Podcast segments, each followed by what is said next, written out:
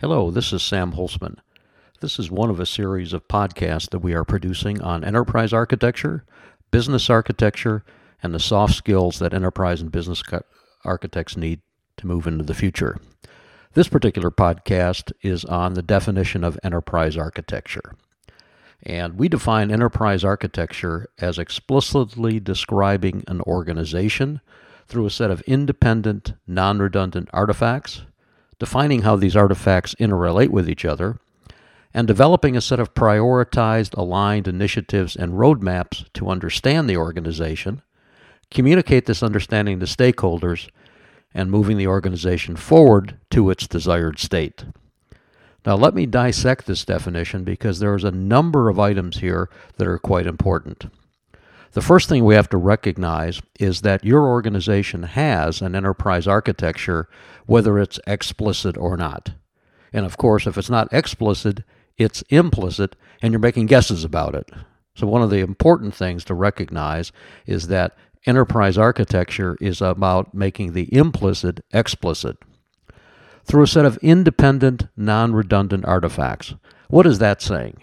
What we need to do is to use science and technology to determine the minimum set of things that we need to understand the enterprise that's there independent and non redundant. Another way to say that is mutually exclusive and collectively exhaustive.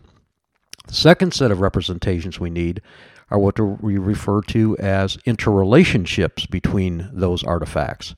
What's the relationship between a goal and a process? What's the relationship between a process and a material? And there are a number of relationships that are key to the enterprise.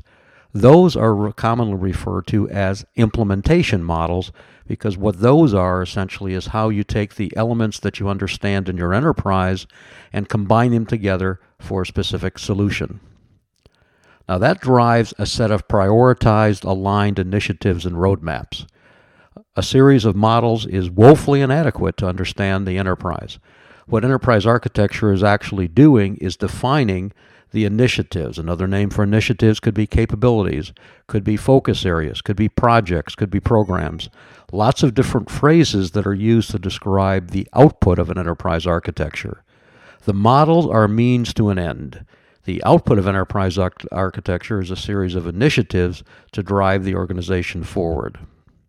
One of the most important things in the definition, too, is the concept of communication to stakeholders.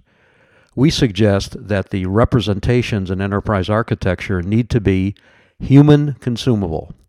Human consumable. And in today's world, communication uh, needs to be done in less than 90 seconds. Now, that doesn't mean that the consumer can understand how these items were built, but they need to understand how to read them and use them in less than 90 seconds. It's just the way life is nowadays. And finally, enterprise architecture provides a roadmap to guide the organization from its as is state to its desired state. So, once again, the full definition enterprise architecture is explicitly describing an organization through a set of independent, non redundant artifacts, defining how these artifacts interrelate with each other, developing a set of prioritized, aligned initiatives and roadmaps to understand the organization, communicate this understanding to stakeholders, and move the organization forward to its desired state. Thank you for listening. More information about enterprise architecture can be found on our website, www www.eacoe.org. EACOE stands for the Enterprise Architecture Center of Excellence. Our sister organization is the Business Architecture Center of Excellence, www.bacoe.org, Business Architecture Center of Excellence. And our third sister organization is our Soft Skills for Enterprise and Business Architects website and that website is softskillsforarchitects.com. Thank you for listening, and we will see you again.